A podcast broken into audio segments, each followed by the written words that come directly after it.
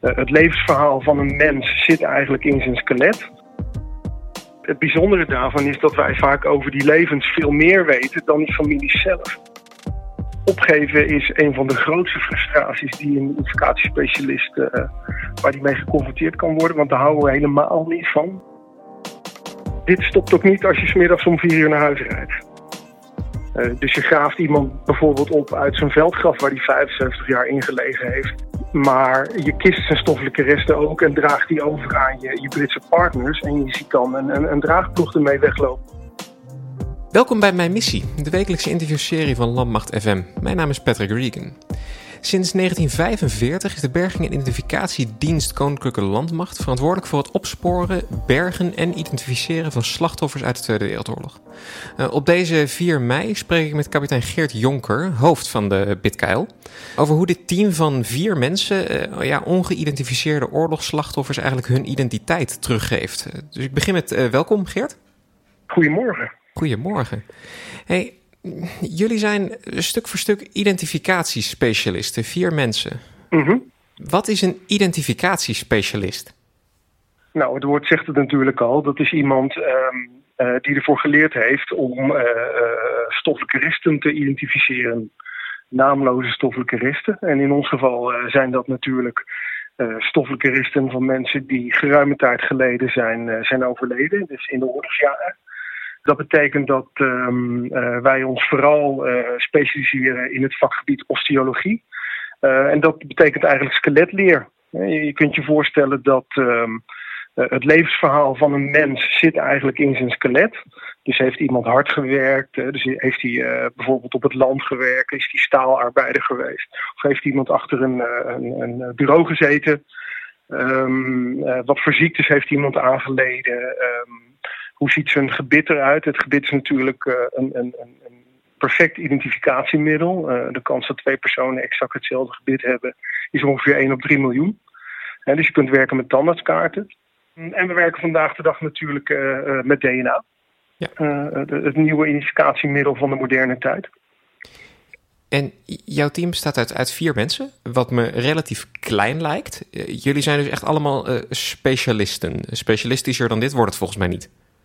Nee, het is ook een, wat dat betreft in Nederland een, een unieke eh, combinatie van, van disciplines. Uh, je, je, moet je wel voorstellen dat uh, in de eerste jaren dat deze dienst operationeel was, en dus we hebben het in de periode vanaf eind 1944 rond Eindhoven, ging dat natuurlijk om, om vele tienduizenden oorlogsslachtoffers. dus die dienst was toen de tijd ook veel groter. Uh, en in de hoogtijdagen van de, van de Bergings- en Identificatiedienst, toen de tijd Gravendienst geheten, hebben daar honderden dienstplichtige militairen gewerkt. Uh, en om je een idee te geven, de Duitse militaire begraafplaats in IJsselstein. We hebben één Duitse militaire begraafplaats in Nederland. Mm -hmm. uh, voor Tweede Wereldoorlog slachtoffers. daar hebben we tot nu toe 32.000 Duitse militairen herbegraven. En dat zijn dus allemaal mannen die ergens in Nederland uh, gevonden zijn en in de jaren 50, 60, 70 zijn overgebracht van die vindplaatsen naar IJsselstein. Het uh, team van de Bergidentificatiedienst bestaat uit vier identificatiespecialisten en één administratieve ondersteuning. Um, we hebben op dit moment één vacature in de rang van sergeant-major. Uh, verder hebben wij werkzaam hier als identificatiespecialist adjudant Sandor Verkerk en de eerste luitenant Els Schildmans. En voor onze bedrijfsvoering en beheer hebben wij de corporaal Bianca Groeneveld. Hoe is de samenwerking tussen jullie? Want als je een, uh, zo'n onderzoek doet, ik denk dat je dat voor het grootste deel toch alleen moet doen. Of ben je echt aan het brainstormen met z'n allen? Oh, ja, kijk, je hebt natuurlijk wel case owners. Dus elk dossier heeft een dossier-eigenaar. Alleen je doet niets alleen. Uh, zeker in het laboratorium uh, niet, maar ook niet tijdens het historisch onderzoek, waar je toch feedback hebt, uh, terugkoppelt met elkaar, elkaars, elkaars resultaten. of je, je, je resultaten aan elkaar presenteert en met elkaar deelt. dus een, een dossier helemaal alleen doen, dat bestaat eigenlijk niet. Tot nog toe zijn er uh, uh, tienduizenden mensen geïdentificeerd uiteindelijk door uh, jou en je voorgangers. Heb je ook een beeld van hoeveel onbekende graven er nog in Nederland zijn? Ja, we, hebben daar best wel een, een aardig beeld van. de exacte getallen zullen we natuurlijk nooit weten.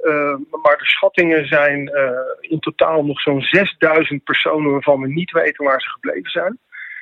daarbij moet je denken aan ehm, niet alleen militairen, maar ook burgers.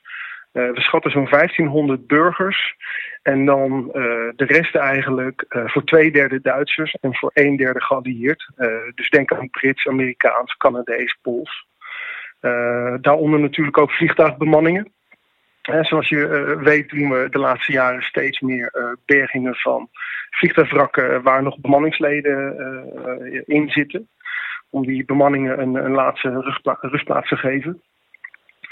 Um, dus ja, het belangrijkste wat jullie doen is ja, je werk. En dat proces, dat lijkt me heel bijzonder. Dat lijkt me heel raar. En ik kan eigenlijk niks anders vragen dan hoe gaan jullie te werk? Waar begin je in zo'n zo'n zoektocht?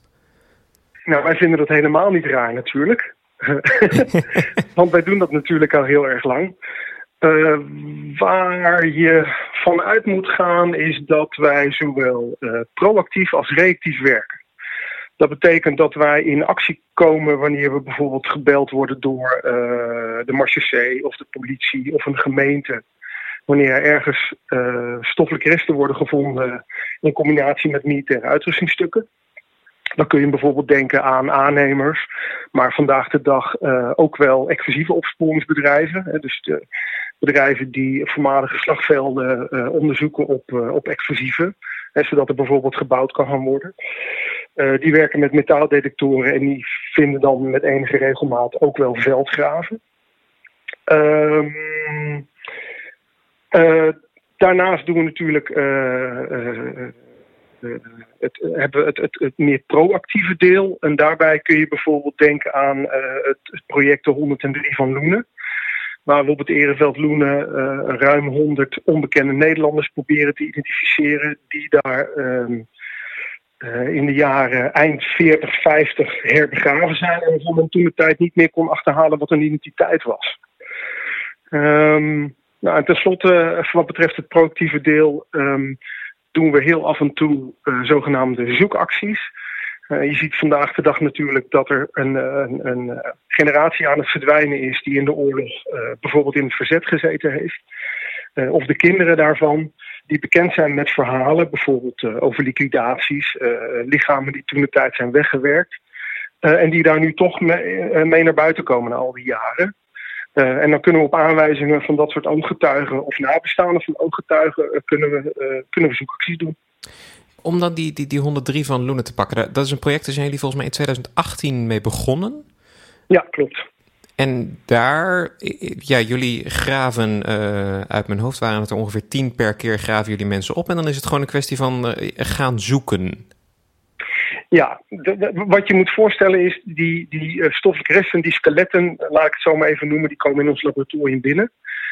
die worden dan gereinigd, dat gaat gewoon met warm water. En die worden dan anatomisch verantwoord ruggelings op een sectietafel uitgelegd. En dan, dan willen we eigenlijk het verhaal weten wat die persoon ons vertelt. Uh, denk bijvoorbeeld aan, is het een man, is het een vrouw? Um, wat, wat is zijn leeftijd? Uh, nou, het skelet heeft, uh, heeft uh, bepaalde kenmerken ehm, als groei en slijtage, aan de hand waarvan we iemand in een bepaalde leeftijdscategorie kunnen plaatsen. Daarnaast kan iemand ons vertellen wat voor soort werk of die heeft gedaan, of hij ooit ziek is geweest, uh, of hij wel eens iets heeft gebroken, hoe zijn voedingspatroon was. En in veel gevallen vaak ook wat zijn doodsoorzaak was. Mm -hmm. Nou, dat is eigenlijk ons startpunt en dat noemen ze het biologisch profiel. Dus lengte, leeftijd, voeding, ziektes, breuken, uh, doodsoorzaak. Dat is dus um, het startpunt van het onderzoek. Hè. En dat in combinatie met de plaats waar die persoon van afkomstig is. Uh, denk bijvoorbeeld aan de slachtoffers uit Loenen. Uh, de groep die we nu onderzoeken, die zijn allemaal gerepatrieerd vanuit Duitsland na de oorlog. Dat zou in theorie eigenlijk allemaal dwangarbeiders moeten zijn. Dus dan staat er bijvoorbeeld dat iemand in 1958 is overgebracht vanaf een, uh, een begraafplaats in Hamburg. nou, dan proberen we bijvoorbeeld in Hamburg papieren te achterhalen. Wat weten we over het overlijden van, van die persoon? Uh, namen zijn er vaak wel bekend in het dossier Loenen, alleen dat zijn in de meeste gevallen verbasterde namen. dus die mensen zijn eigenlijk toen de tijd administratief in het ongereden geraakt. dus aan ons is het eigenlijk dan de puzzel om te achterhalen wat hebben de Duitse autoriteiten toen de tijd met, met die naam bedoeld. We hadden bijvoorbeeld vorig jaar een dossier van een Gerrit-Jan Leuvelink, een Arnhemmer, mhm. die te boek stond als um, Garit, C-H-A-R-I-T, Leuveling, L-O-umlaut, W-E-L-I-N-G. Ja, dan was het natuurlijk geen wonder dat in 19, nou ik weet niet, 849 het Rode Kruis. En nou, we hebben geen idee wie die man is. Ja. Um, ja, Leuveling is ernstig ziek opgenomen in een uh, Duits ziekenhuis na de bevrijding door de Amerikanen. Ze zullen hem waarschijnlijk naar zijn naam hebben gevraagd. En dat is het toen de tijd door de Duitse verpleger genoteerd. Ja, dat kan natuurlijk een enorme puzzel worden. Um, dus dat soort gegevens proberen we allemaal te achterhalen. We noemen dat het, het historische profiel. Um, en ja, dat historische profiel moet dus overeenkomen met dat biologische profiel. Dus dat wat we weten over Gerrit Leuveling, de man was, uh, ik geloof, ergens achter in de 60. Uh, komt dat overeen bijvoorbeeld met het biologisch profiel van die stoffen christen? Nou, zo zitten die zoektochten ongeveer in elkaar.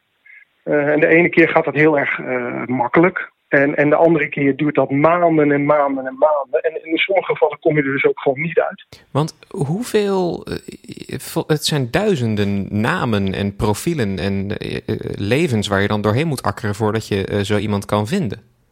Ja, vooral dat laatste. En, en, en dat, dat is um, wat wij ook altijd in ons achterhoofd hebben. Je, bent, je hebt te maken met mensenlevens. Uh, het zijn levensverhalen en het zijn ook um, ja, wat wij graag noemen onopgeloste familieraadsels. Uh, die, die je probeert voor die, voor die nabestaanden, voor die families op te lossen. Um, en, en dat is wat dit werk uh, tegelijkertijd dus ook zo mooi maakt. En als je het dan hebt over die, die familieraadsels, bij familie daar zit ook een stukje DNA bij. En dat helpt jullie denk ik nu ook heel erg. Ja, zeer beslist. DNA opent nieuwe deuren. Het is echt het nieuwe identificeren. Je moet er wel direct bij zeggen dat DNA ook weer geen tovermiddel is. Uh, je hebt dus wel nabestaanden nodig in de juiste bloedlijn om verwantschapsonderzoek te kunnen doen. We hebben dus ook wel meegemaakt dat wij een, een zogenaamd voorvermoeden van identiteit hebben. Dus dat we een goed idee hebben over wie iemand zou kunnen zijn. Maar dat we gewoon in de juiste familielijn geen nabestaanden meer kunnen vinden, omdat iedereen overleden is. Uh, ja, dan moet je andere middelen gaan, uh, gaan verzinnen. oplossingen daarvoor zijn bijvoorbeeld het afnemen van DNA uh, van de uh, likrand van een envelop van een brief die iemand ooit verstuurd heeft vanuit Duitsland. Um, of het openen van een graf van een, uh, bijvoorbeeld van een moeder, om daar het DNA, een DNA-monster van af te nemen. Dus, dus zover gaat dat in sommige gevallen. Wat mij heel erg uh, opvalt is dat ieder verhaal wat ik van jullie uh, hoor, zie of lees, het maakt niet uit waar in de geschiedenis, het, het zijn altijd de complete uh, ja, achtergrond en inderdaad het levensverhaal van de mensen die jullie geïdentificeerd hebben. Is dat een uh, onderdeel van jullie werk ook om daarna te kijken van hoe heeft iemand dan geleefd? Of is het een bijkomstigheid van het onderzoek dat je al gedaan hebt? Ja, vooral dat. Hè. Je, je, je, je duikt natuurlijk iemands leven in. Het leven dat iemand 80, 90 jaar geleden heeft hoe zeg je dat, heeft geleefd. Dat komt automatisch met, jou, met jouw onderzoek. Uh, je gaat eigenlijk iemands, uh, je treedt in iemands voetsporen, je gaat zijn sporen na. Dus ja, dat, dat maakt het zo verschrikkelijk interessant. Um, je stapt letterlijk iemands leven binnen. Uh, en het, bijzondere daarvan is dat wij vaak over die levens veel meer weten dan die families zelf. Kun je je ook wel voorstellen dat, dat, dat, na de oorlog bij dit soort verdwijningen uh, ja, dat, dat, dat, dat, zoveel, dat er zoveel onverwerkt leed zat, dat daar gewoon niet meer over gepraat werd thuis. Ja. En dat, dat waren gewoon uh, ja, onderwerpen waar, waar je niet over hoorde te spreken. En ik kan me ook voorstellen dat je dan uh, families geef je een opa, achteroom en misschien ook in sommige gevallen een echtgenoot terug? Um, ja, echtgenoten, dan zijn we eigenlijk weer net iets te ver in de tijd. Um, kinderen zeker. we hebben nog niet zo lang geleden, anderhalve week geleden, een vader geïnteresseerd van een, eh, een, een, dame in Amsterdam uh, die elf maanden oud was toen vader verdween. Uh, dus heeft haar vader nooit gekend, maar heeft hem nu dus wel teruggekregen. En nou, dat kun je wel voorstellen. Deze dame is geloof ik 77. ja, wat dat met iemand doet. Doet dat met alle mensen het, hetzelfde als je ze het nieuws brengt? Want op een gegeven moment ga je dan naar ze toe en vertel je mensen van ja, we hebben iemand in uw familie gevonden. Ja, dat is natuurlijk heel verschillend. In de meeste gevallen zullen wij nabestaanden benaderen op het moment dat we op zoek zijn naar geschikte DNA-donoren. Uh, nou, dan moet je ook een stukje verwachtingsmanagement doen, omdat je het niet zeker weet uh, of het die persoon wel is, dat familielid wel is. Uh, dus je moet ook aangeven, nou, hij is een goede of zij is een goede kandidaat, maar het moet middels het DNA blijken of dat klopt. Je moet de lat wat dat betreft niet te hoog leggen. Op, op het moment dat het DNA-onderzoek is afgerond en je presenteert uh, de resultaten aan de families. En het blijkt inderdaad die persoon te zijn. Dan is er over het algemeen natuurlijk altijd een enorme nou ja, vreugde, maar, maar ook een, eindelijk een, een, een berusting. Uh, dus mensen vinden het fijn dat dat, dat dat raadsel eindelijk is opgelost en dat dat familielid, opa of vader of neef, een, een genaamd graf krijgt eindelijk. Het is natuurlijk wel zo dat um, dat het niet allemaal, uh, nou noem het maar, succesverhalen zijn. In die zin dat we bijvoorbeeld ook op Terenveld Loenen uh, mensen tegenkomen die daar eigenlijk gezien hun uh, overtuigingen niet blijken thuis te horen. Omdat ze bijvoorbeeld lid zijn geweest van de NSB of van andere pro-Duitse organisaties. Um, die mensen zijn natuurlijk wel uh, ontiegelijk blij dat opa geïdentificeerd is. Ja, er zit natuurlijk dan nog wel een beetje een, een staartje aan. Want iemand kan dan niet blijven op Terenveld Loenen. Ja. Um, daar hebben we dan samen met de Oorlogsgravenstichting, onze, onze partner in dit hele project, hebben we daar een goede oplossing voor. Dus we gaan samen met de familie om de tafel over wat hun wensen dan precies zijn. Um, en in de meeste gevallen uh, zullen zulke stoffelijke resten dan worden gecremeerd en zal de urn dan worden overgedragen aan de familie. Zodat ze zelf kunnen bepalen wat, wat, ze, daar, uh, wat ze daarmee doen. Wat, wat je wel merkt is dat of iemand nou geïdentificeerd wordt of niet. Ook wanneer het iemand niet blijkt te zijn, dat zulke families vooral heel erg dankbaar zijn dat de overheid daar nog altijd naar kijkt. Dus dat die, dat die vermisten niet vergeten zijn ook 76 jaar na de Tweede Wereldoorlog, dat er nog steeds een organisatie mee bezig is vanuit Defensie. Uh, die die verdwijningen nog steeds uh, heel serieus neemt. we noemen het ook een, een, een, zorgplicht en een ereschuld vanuit, uh, vanuit de Koninklijke Landmacht. om, ons, om ons druk te maken over het lot van die vermisten omdat jij hier zo uh, dichtbij staat. Ik, ik zelf heb het geluk dat ik uh, niet in zo'n situatie ben. Ik, ik weet van iedereen in mijn omgeving waaraan ze zijn omgekomen. Ik, ik heb niet zo'n onafgesloten verhaal. Kun jij, mm -hmm. omdat je zo dicht bij deze mensen staat, waarom is het zo belangrijk voor mensen dat die ja, closure, dat, die, dat dat verhaal rond wordt? Ja, nou ja er, er, is een gevleugelde uitdrukking um, uit het verleden. Um, uh, ook wel het, het, het, credo van onze dienst. Vermist is erger dan dood. Uh, de Britten die hebben daar een uitdrukking uh, voor. better know the worst than worry. beter slecht nieuws dan helemaal geen nieuws. Het, het blijven onopgeloste oorlogsraadsels. Mensen willen graag weten wat er met hun vader gebeurd is. Wat er met hun opa gebeurd is. Um, tot die tijd, uh, zeker als het gaat om tweede generatie nabestaanden, kunnen ze zo'n zo'n uh, verdwijningszaak niet afronden. Uh, blijft dat altijd aan die mensen knagen. Um, in, moderne verdwijningsdossiers um, is, is dat natuurlijk niet anders. Hè. Je, je, kent ze van opsporing verzocht en Peter R. de Vries. Die emotie is hetzelfde. En wij merken ook dat, dat dergelijke emoties, die onzekerheid rond die verdwijning, rond het lot van een geliefde, dat dat eigenlijk niet slijt dus dat ook 75 jaar na dato, dat nog steeds een enorme impact heeft op die families. Zolang je eigenlijk geen antwoord hebt, blijft de vraag er altijd zitten, dus blijf je er ook altijd over nadenken. Ja, absoluut. absoluut. De landelijke uh, eenheid van de, van de nationale politie uh, heeft daar ook een, een, organisatie voor in het leven. Het, het Landelijk Bureau Vermiste Personen. Is uh, eh, 24 uur per dag bezig met het oplossen van verdwijningszaken, van vermissing. Als ik je er zo over hoor praten, dan eh, er zit echt heel veel tijd in het identificeren van die mensen. Voordat ik mijn vraag stel, hoeveel mensen identificeren jullie per jaar? Ja, dat is uh, onmogelijk te zeggen, Patrick. uh, want dat is afhankelijk van zo verschrikkelijk veel variabelen. Um, je kunt je natuurlijk wel voorstellen dat in het project Loenen wel, een soort van, wel een soort van triage hebben gedaan. Dus de zaken waar wij meer potentie in zien, die pakken we natuurlijk eerst.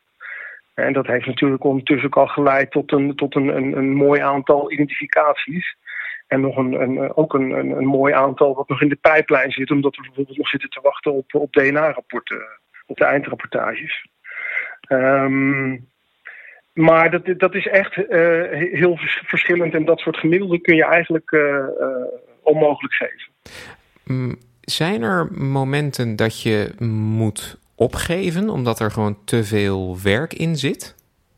Nou, niet omdat er te veel werk in zit. En, en overigens, opgeven is een van de grootste frustraties die een identificatiespecialist uh, waar die mee geconfronteerd kan worden. Want daar houden we helemaal niet van. Dat druist tegen onze beroepseer in. maar um, nee, je moet, je moet vaak opgeven omdat je gewoon uh, geen sporen meer hebt. Omdat je geen sporen meer hebt om uit te rechercheren. Dat wil dan niet per se zeggen dat je een dossier uh, afsluit. Uh, maar in de meeste gevallen krijgt het dan een, een, nou, noem het maar een slapende status. Dus het wordt in de kast gezet in de hoop op nieuwe informatie op een later tijdstip. Nieuwe informatie of misschien nieuwe technieken zoals DNA ooit een grote doorbraak was. Misschien komt er wel weer iets nieuws. Ja, bijvoorbeeld. Ja, bijvoorbeeld. Um, dan op, op een gegeven moment dan is uh, je onderzoek afgerond. Dan in de meeste gevallen herbegraven jullie toch? Of uh, heb ik dat verkeerd? Ehm, ja, het ligt natuurlijk een beetje aan de doelgroep. we werken natuurlijk met verschillende nationaliteiten. Als het gaat om militairen ehm, van het Verenigd Koninkrijk en het gemene best, die worden doorgaans eigenlijk, ik moet niet zeggen doorgaans, die worden eigenlijk altijd in Nederland herbegraven. Dat is het, uh, het Britse protocol. Dus die worden nooit gerepatrieerd. En, en dat gebeurt door onze Britse partnerorganisatie in Innsworth. Um, Amerikanen die zullen hun slachtoffers uh, terughalen eerst naar Amerika en Hawaii, waar onze Amerikaanse counterparts zitten. Die gaan daar dan in hun eigen laboratorium uh, hun eigen onderzoeken doen. Nemen onze adviezen daarin natuurlijk wel mee. en laten het dan aan de familie de keuze waar iemand herbegraven wordt. dus of in Amerika of in Arlington op de nationale begraafplaats. of in Nederland in Margaten op het Amerikaanse Ereveld. Duitsers die gaan daarentegen te alle tijden naar IJsselstein. Uh, de grote Duitse militaire begraafplaats in, in de Peel, de Vennerai.